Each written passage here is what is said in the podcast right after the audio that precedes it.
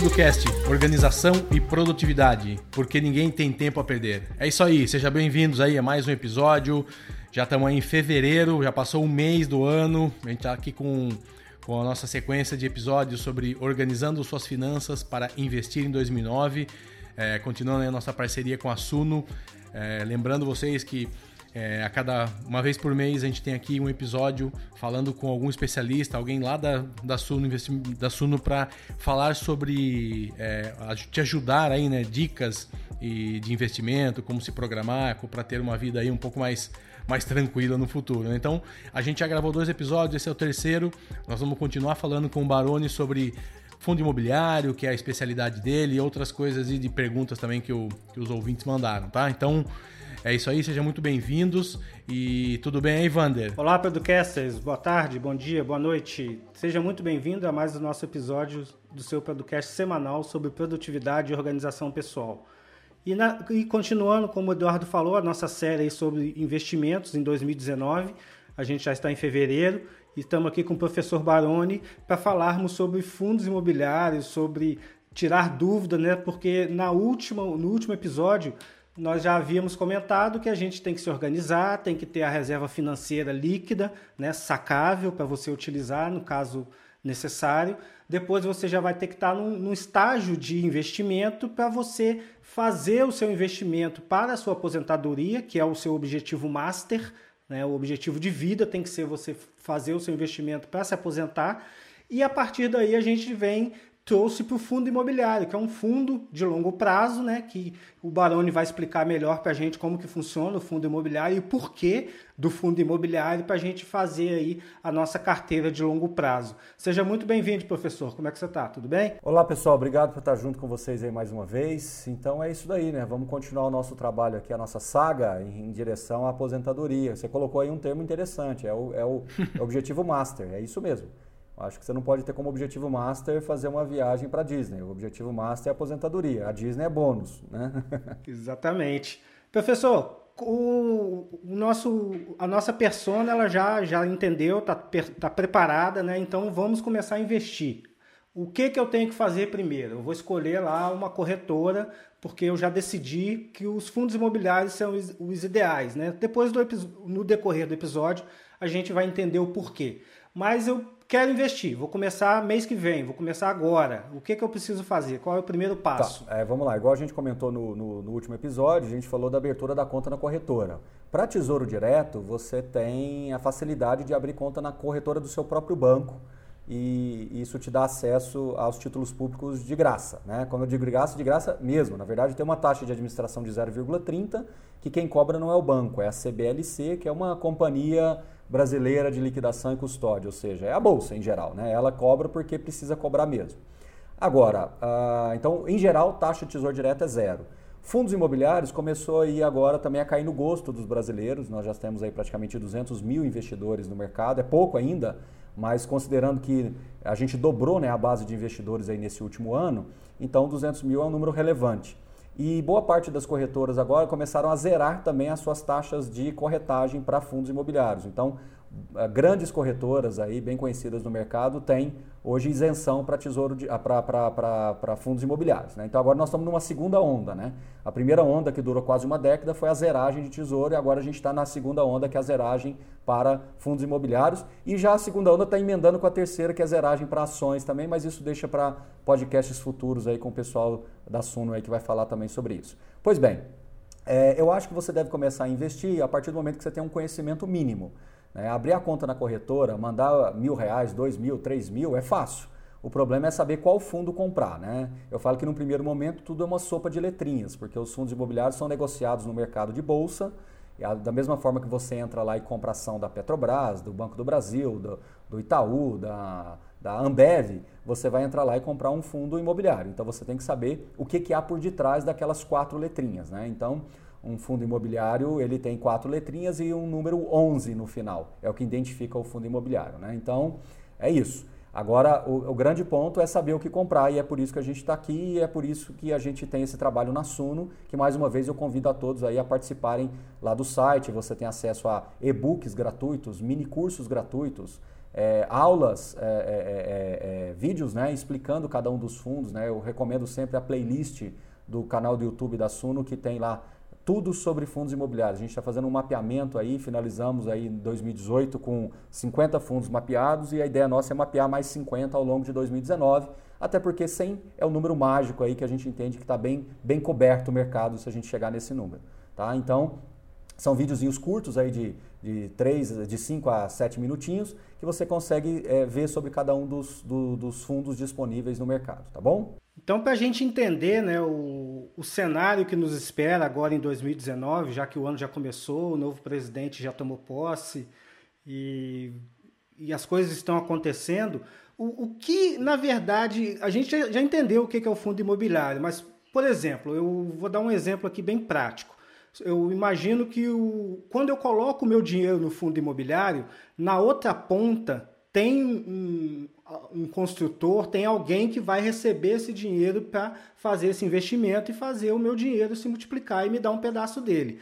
Como que você posiciona e o que que realmente, agora em 2019, o, o que, que é legal a gente fazer nos fundos imobiliários, né?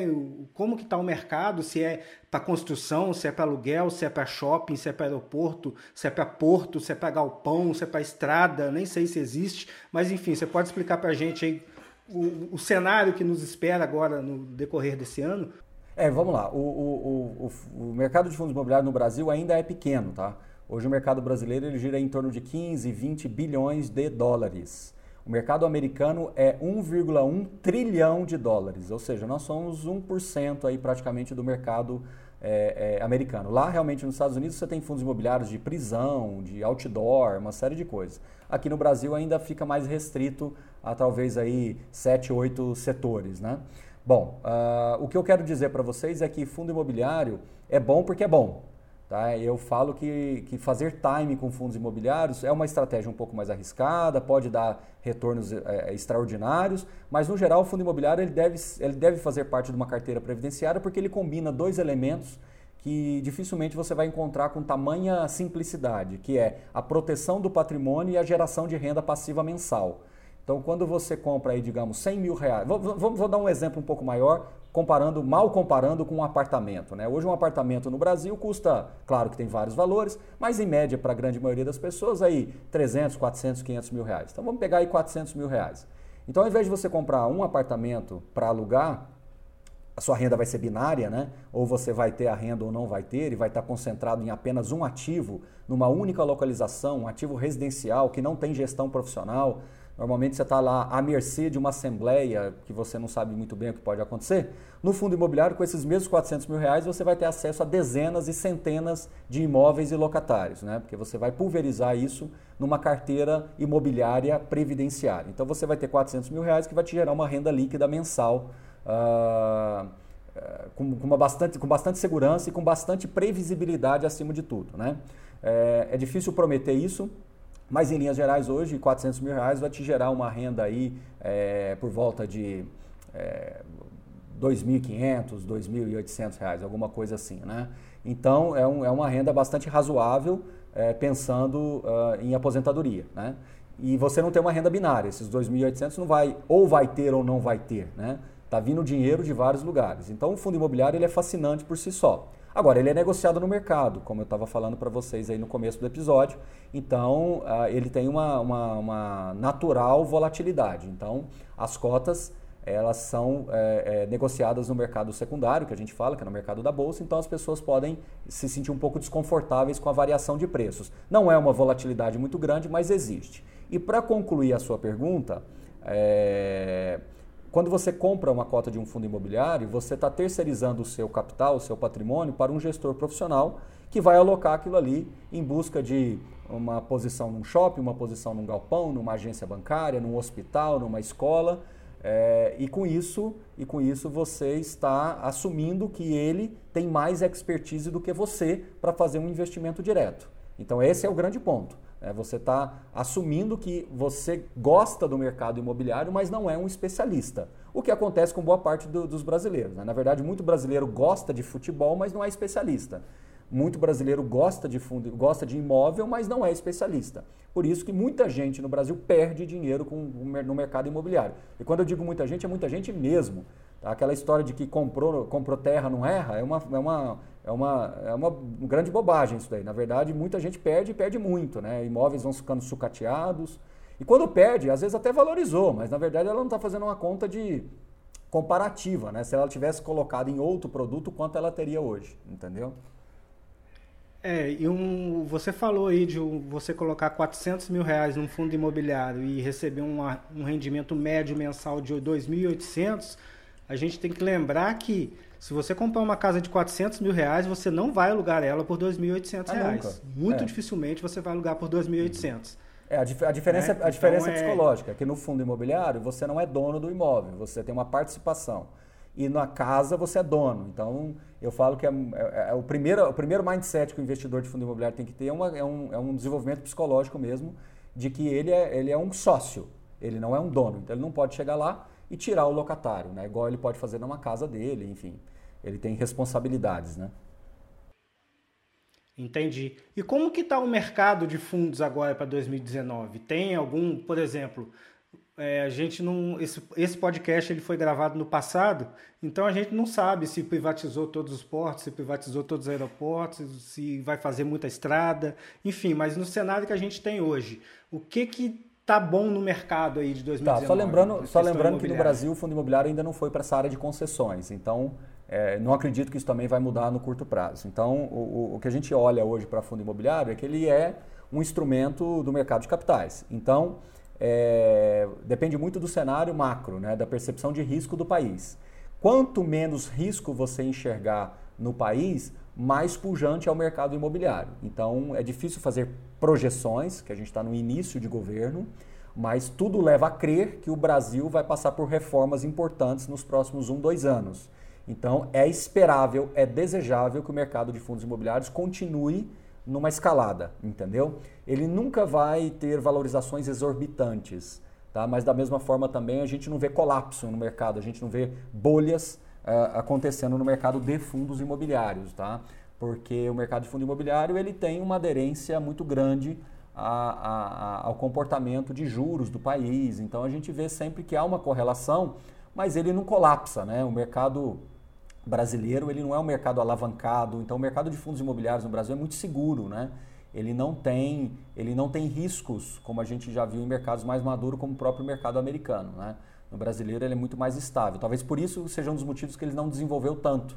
Justamente porque, pelo fato dele ser muito conservador, por incrível que pareça, o, o, o, o, o arcabouço de mercado de fundos imobiliários é muito conservador ainda. Tá? A gente tem ainda muita restrição, muita dificuldade é, de desenvolver. Então, a, a, a, é bem conservador nesse ponto, tá? É, com relação à segurança, né? Se eu colocar 400 mil reais numa casa, eu sei que a casa é minha. Né? Eu, só se eu perder ela judicialmente, enfim. Eu posso ir lá visitar no terreno, vou ver a casa lá, o inquilino está morando, vou fazer as historias, enfim. E no fundo imobiliário, eu sei que em alguns fundos de investimento você tem o fundo garantidor de crédito, né, que te garante em caso de quebra até 250 mil reais. E no mercado de fundos imobiliários, a gente tem esse FGC? Não, o mercado de fundos imobiliários não tem FGC por um motivo simples, porque o FGC é uma garantia em caso de quebra da instituição emissora.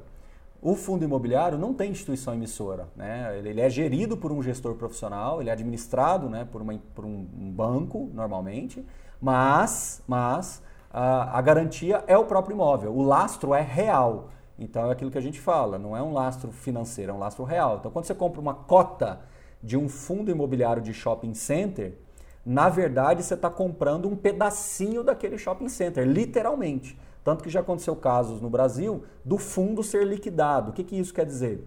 Alguém, um, um outro fundo, por exemplo, de um outro país, fez uma oferta e comprou aquele shopping. Consequentemente, o fundo foi desintegralizado, ele foi desmontado. E aí o cotista recebe uma parte daquele investimento que lhe é de direito. Então, por isso que eu falo que é uma questão psicológica. Esse mindset psicológico é importante de vencer. Porque você é dono da casa, ok. No fundo imobiliário, você é cotista de um fundo que, consequentemente, é dono do imóvel também. Então, você é indireto. É uma, é uma questão muito mais de, de, de, de de segurança mesmo mental, de conforto mental, do que qualquer outra coisa, né? Porque no fundo o que interessa mesmo é a renda, né? E você pode deixar de herança também cotas de fundos imobiliários. Aliás, é até muito mais fácil, né? Porque se você tiver dois apartamentos e três filhos, na hora de deixar a herança vai dar briga, né? E, e, mesmo que você tenha três apartamentos e três filhos, é possível também que tenha briga, porque se for no mesmo prédio, um vai querer andar diferente, é uma confusão, sempre vai ter confusão. E cota de fundo imobiliário não tem briga. Eu tenho é, é, 1.200 é, cotas de um fundo, tenho três filhos, morreu, vai 400 cotas para cada um, não tenho que brigar, entendeu? Então, fundo imobiliário é bom sempre. Eu, eu sou um, um entusiasta, eu falo que além de ser um profissional eu sou um entusiasta de fundos imobiliários porque eu acho que é um produto muito eficiente. Quem conhece, a gente brinca, fala que quem tem dois tipos de investidores: quem investe em fundo imobiliário e quem não conhece. Na prática, a gente está dizendo o quê? Que quem conhece investe, tá? É, no, no caso aqui, a gente tem aqui algumas perguntas dos ouvintes, né, para a gente finalizar esse episódio. E vamos começar com uma pergunta que, que é minha. Né? No caso de, da pessoa conhecer, ter expertise, é, é, eu invisto em fundo imobiliário ou eu compro um terreno, um loteamento que vai ser lançado, espero ele ficar pronto e vendo aquele terreno lá na frente, ou construo e vendo mais à frente, esperando uma supervalorização do local ou não?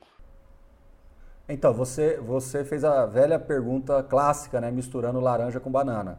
Porque, na verdade, você, quando investe num fundo imobiliário, você tem um viés mais de investidor de longo prazo previdenciário.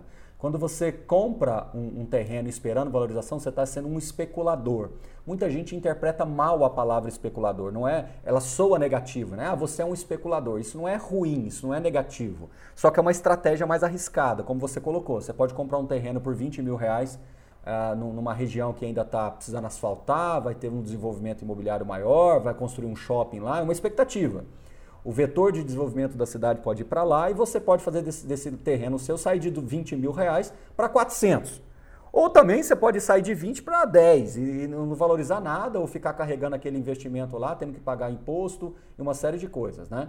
É, então é um investimento especulativo. Quando você está fazendo é, é, investimento em fundos imobiliários, é um investimento previdenciário, você está comprando renda. Quando você compra uma cota, você está comprando renda. Pelo menos é assim que se espera de comprar renda. Você pode até investir de maneira especulativa em fundo imobiliário também, mas não é desejável. É desejável que você sempre foque na geração de renda.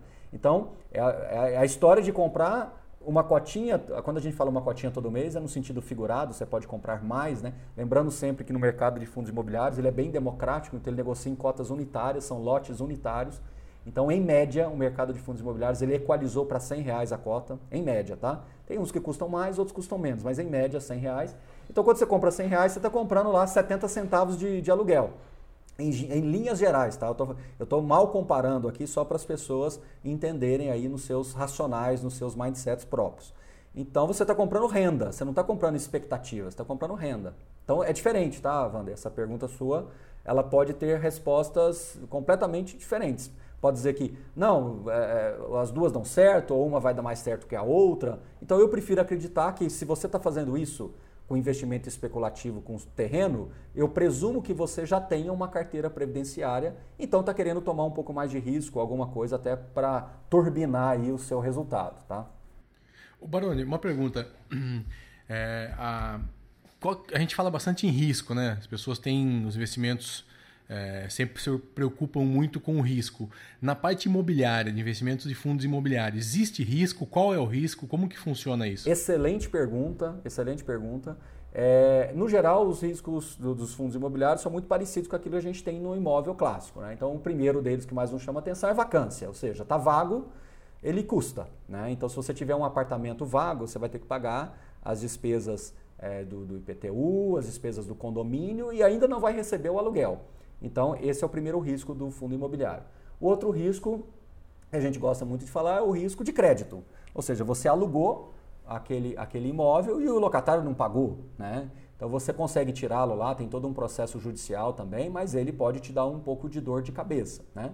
Tem outros riscos de mercado também, que eu não vou entrar por uma questão de tempo, mas eu diria que esses dois riscos são os mais importantes. E um outro terceiro que vale a pena a gente ponderar aqui também é o risco da gestão. Ou seja, o seu imóvel estar mal gerido. Né? O gestor não está sendo diligente o suficiente para cuidar do seu patrimônio.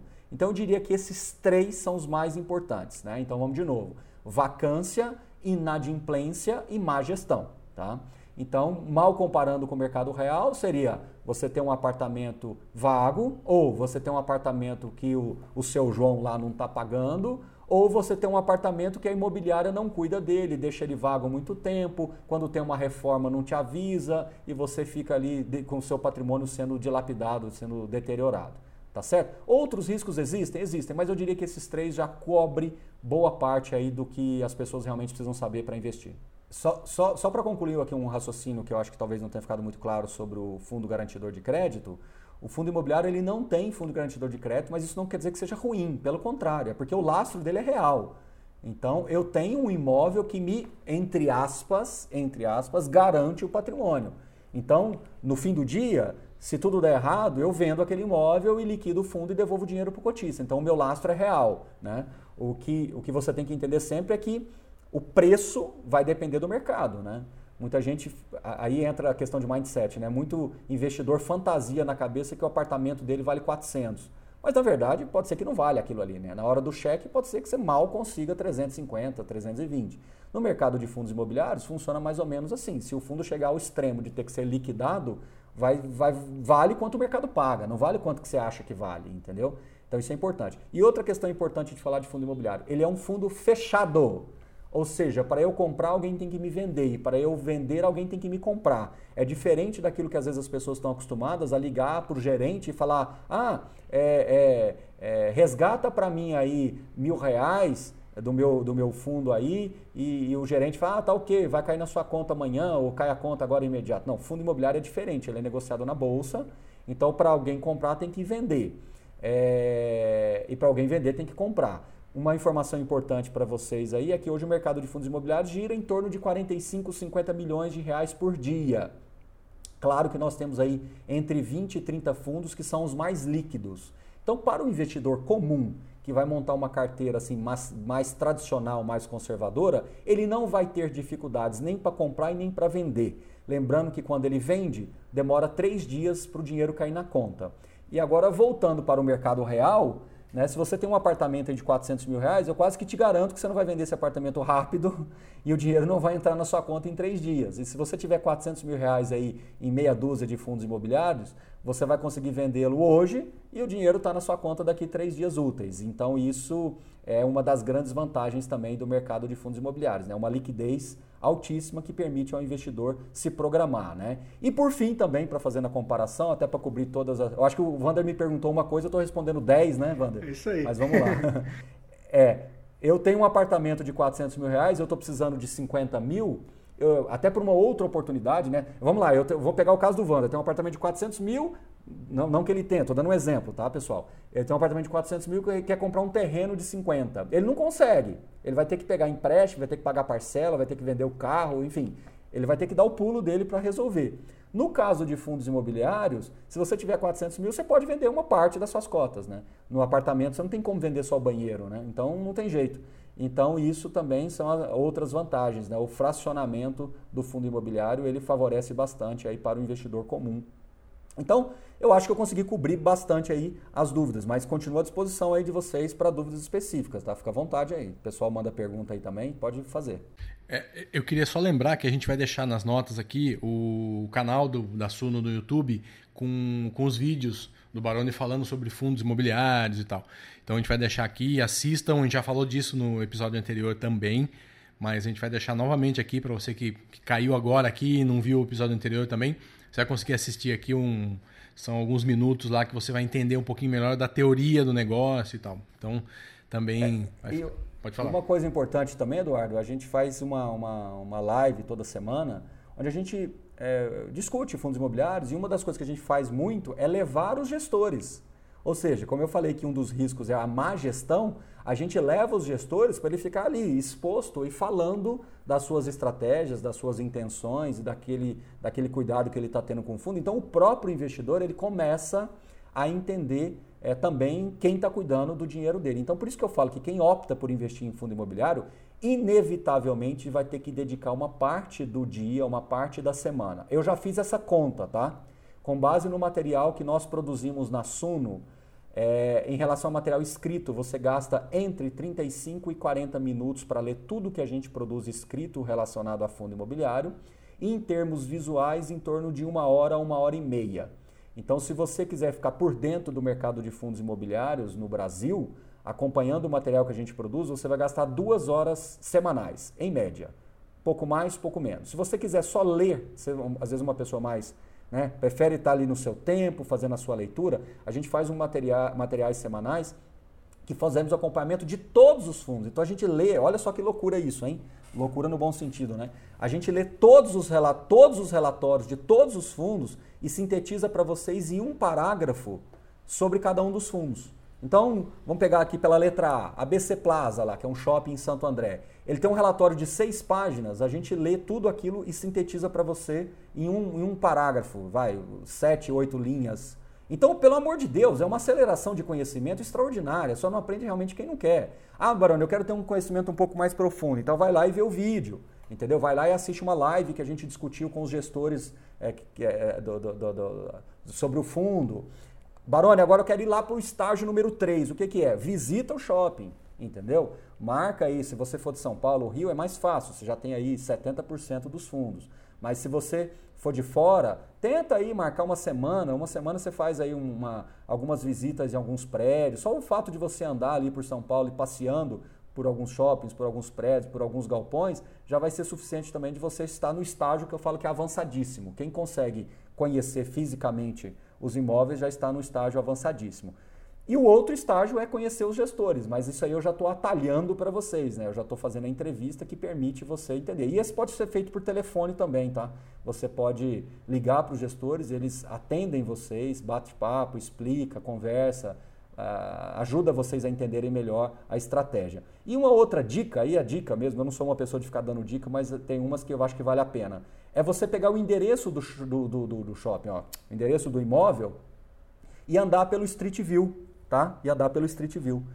Uh, é uma coisa simples que você consegue resolver facilmente, né? Existem sites específicos para isso, por exemplo, tem um gratuito que chama Funds Explorer, F-U-N-D-S, fundsexplorer.com.br, que você tem lá o, o, o fundo, você clica, aparece o portfólio dele, você vai clicando no Maps e vê aquele Street View, você passa ali pela região, conhece a região. Então hoje, é, é, é, investir em fundo imobiliário não é mais difícil. Quando eu comecei, a gente vivia realmente ali num, num, deserto completo, né?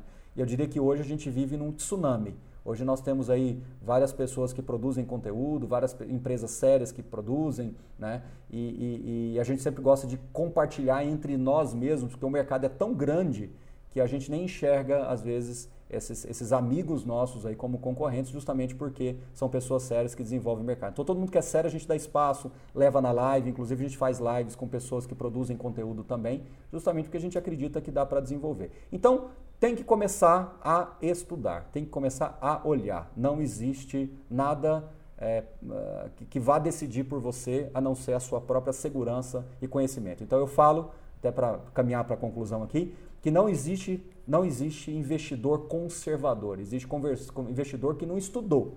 Depois que você estuda, é que você vai dizer se você é conservador, moderado ou agressivo. É muito confortável se dizer investidor conservador se não estudar nada.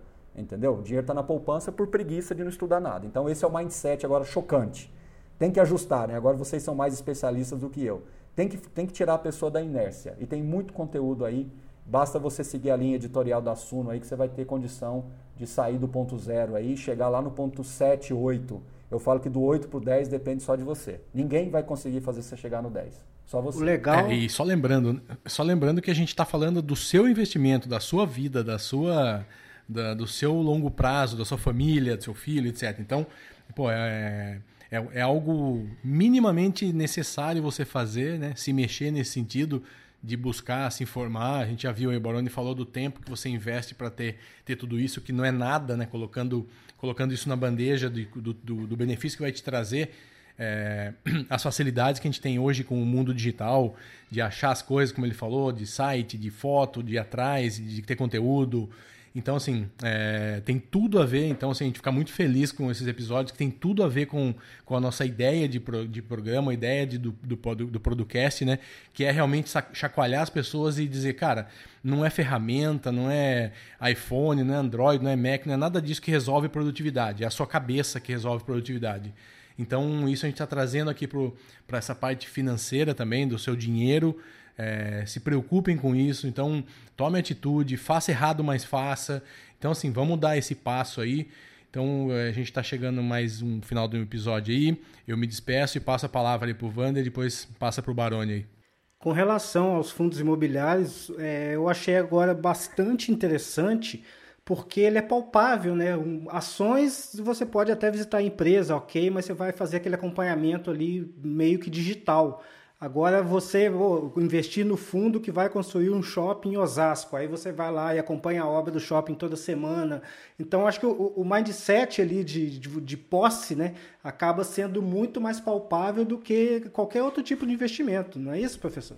Absolutamente perfeita a sua colocação. Eu falo que a tangibilidade do fundo imobiliário é que fascina. É você. Você está colocando aí no universo da construção, mas eu queria agora eu desconstruir o seu mindset. O mercado de fundos imobiliários é mais desenvolvido para renda. Apesar de ter produtos de, de desenvolvimento imobiliário, o foco dos fundos imobiliários é mais renda. Então, na verdade, é um shopping que já existe lá há 10 anos, 15 anos, no bairro, todo mundo conhece. Você pode ir lá fazer amizade com o lojista. Ou seja, é um baita mindset, é uma facilidade imensa de você tangibilizar aquilo ali. Você se sente realmente proprietário é, do, do, da, da laje, você está passando ali pela Faria Lima em São Paulo e você vê um prédio ali que uma fração dele é sua, ou seja, você tangibiliza muito fácil o investimento. E, e aí você cria esse laço, e quando você cria o laço é muito mais difícil de desconstruir. Então por isso que eu falo que fundo imobiliário combina muito para aquilo que a gente entende como carteira investimento previdenciário. Perfeito. Vamos nos despedindo aí, né? Mais um episódio maravilhoso aí sobre finanças, aprimorando aí cada vez mais nosso conhecimento. Como assumo também, a gente aqui do Producast tem a missão de encurtar o tempo de aprendizado seu. Né? A gente fala aí tudo que a gente tem experiência de fazer e quando a gente não tem experiência, a gente traz especialista para falar para vocês. E esse é o objetivo aí que a gente vem seguindo aí desde 2017, que é trazer conteúdo de qualidade para você ouvinte. Um forte abraço aí, até a próxima semana e tchau, tchau. Valeu, pessoal. Obrigado. Estamos à disposição de vocês.